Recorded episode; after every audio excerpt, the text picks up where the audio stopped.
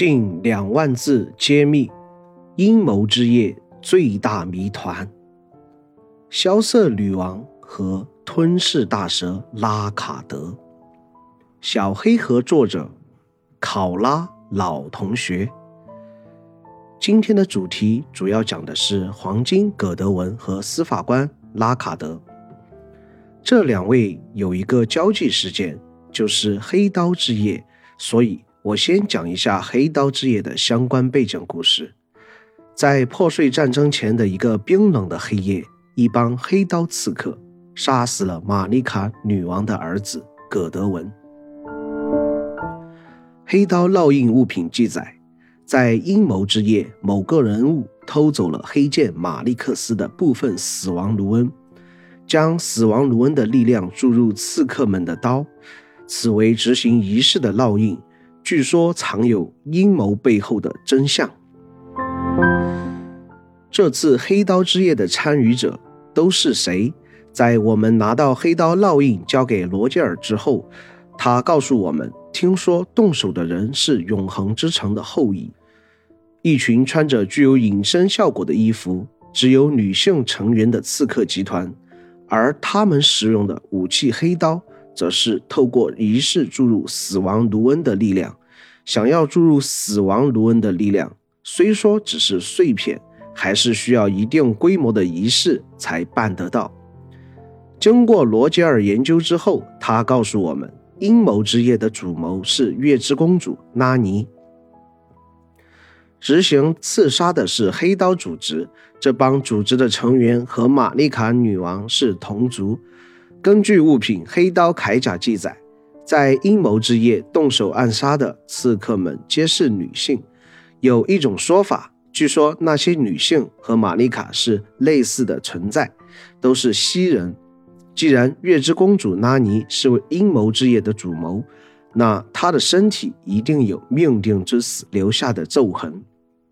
当我们带着这些真相去找拉尼的时候，她毫不避讳地告诉我们，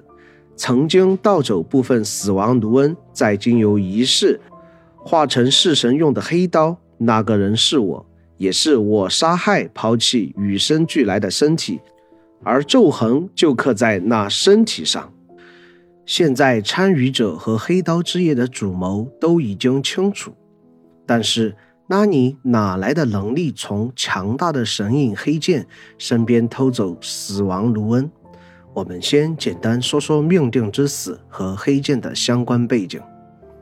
命定之死原本就属于萧瑟眼眸女王，萧瑟女王也是指头选中的神人，却被玛丽卡的随从黑剑打败，并且把命定之死封印了起来。萧瑟眼眸女王从此消失，她的那帮使徒也各奔东西。我再重复一遍，野兽既是黑剑的能力我们也见识过，拉尼有这个能力越过一帮守卫从他身边偷走部分死亡卢恩吗？而且我还要再加一句，葛德文这样一位极具个人魅力的战神是怎么束手就擒乖乖被宰？这里面的谜团实在是太多，有些甚至无从推测，所以我也是点到为止，后续等待新资料片做补充。黑剑的追忆记载，黑剑马利克斯是赐给神人的影子野兽，玛丽卡希望她的影子成为命定之死的封印，然而最后她却背叛了影子。黑剑马利克斯是玛丽卡的神影，神影是双指安排给神的随从或者说护卫，如果神一旦背叛无上意志的话，神影有义务杀掉神。但是这件事情的蹊跷就在于，黑剑马利克斯成了玛丽卡的结拜义弟，就像拉尼和伴郎布莱泽。那么帮忙偷走死亡卢恩的会是玛丽卡吗？毕竟家贼难防。而黑剑的追忆文本说的背叛指的是偷走死亡卢恩这件事情吗？玛丽卡女王曾经确实背叛过野兽祭祀，在交界地的野兽神殿有一段隐藏对话，当主角击败古兰格之后，古兰格会说，玛丽卡，你为什么要欺瞒我？为什么要动手击碎？中文有两个问号，很难不让人联想到他想要得到的两个疑问的答案。英文却只有一个问号，后面紧接着击碎，似乎是说的击碎法环这一件事，而日文和中英文的意思一样，只不过只有省略号，没有问号。日文的语气并没有明显的责怪意思，只是向玛丽卡追究原因。其实不管古兰格对话的歧义对于玛丽卡是否参与黑刀之夜，都会出现两种不同的解读。帮助拉尼盗走部分死亡卢恩，玛丽卡是背后的主谋吗？在黑刀之夜之后，为何黑刀组织的人会再次回到王城罗德尔？我们在黑刀迪西的骨灰知道，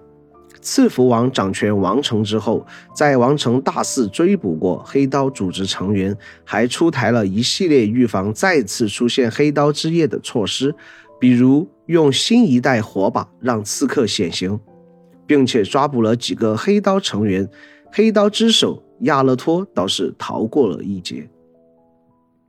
黑刀迪西的骨灰记载，迪西是黑刀之首亚勒托的女儿，在逃出王城时为了保护母亲而丧命。黑刀铠甲，黑刀刺客们穿戴的铠甲不会发出声音的鳞甲，隐身面纱还留有些许力量，能降低脚步声的声响。在阴谋之夜动手暗杀的刺客们皆是女性，也有一种说法，据说那些女性和玛丽卡是类似存在，都是西人。亚劳托逃出去后被封印在月之移民附近的地牢里，月光祭坛周围是拉尼的势力范围，囚禁亚劳托的事很大几率是拉尼干的，有一个明显的目的，就是为了让刺客组织瘫痪或者封口。结合拉尼团伙在游戏后期被黑刀组织的人追杀，这其中肯定和亚勒托被囚禁的事件有关，但不是唯一的原因。黑刀组织曾经也找过圣树米凯拉，我们在米凯拉圣树区域的仪式镇能见到被囚禁在地牢里的两名黑刀成员就是证据。似乎黑刀在这个时候做的事情和褪色者一样，就是要杀死拥有大卢恩的半神。那么黑刀组织最早成立的目的是干什么？为什么杀死葛德文之后要回王城？难道总部就在王城，回去是要向某个头面人物交差？同作为黑刀之夜的实施者和参与者，拉尼与黑刀组织的人拔刀相向，黑刀组织会为了向自己的首领复仇找上拉尼的团队吗？要真解开这个谜团，整个阴谋事件的原因也就解开了。那么玛丽卡有这个动机主导黑刀之夜吗？玛丽卡的闺房里我们看到堆积了大量的石板，这些石刻文本到底是从哪里拿来的？从造型的古旧感，特别像乌鲁王朝那个时代的遗物。当然，属于哪个王朝的遗物，这并不重要。重要的是，这暗示玛丽卡女王日常也会搞学术研究，这可能说明她绝非一个容易失去理智的人，绝非一个感情用事的人，而是一个能运筹于千里之外的人。在破碎战争之后，百智爵士管理着褪色者组织圆桌厅堂，这是一个帮助褪色者收集大卢恩情报、打造武器、帮助褪色者登上艾尔登之王的组织。在游戏接近尾声，在我们到达王城有机会登上艾尔登王座前，百智爵士一改往日的态度，阻拦起了褪色者。他是这么说的：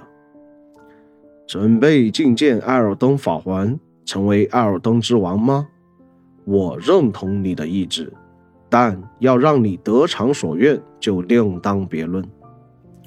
因为玛丽卡女王希望我们做的是维持现状，不停挣扎啊，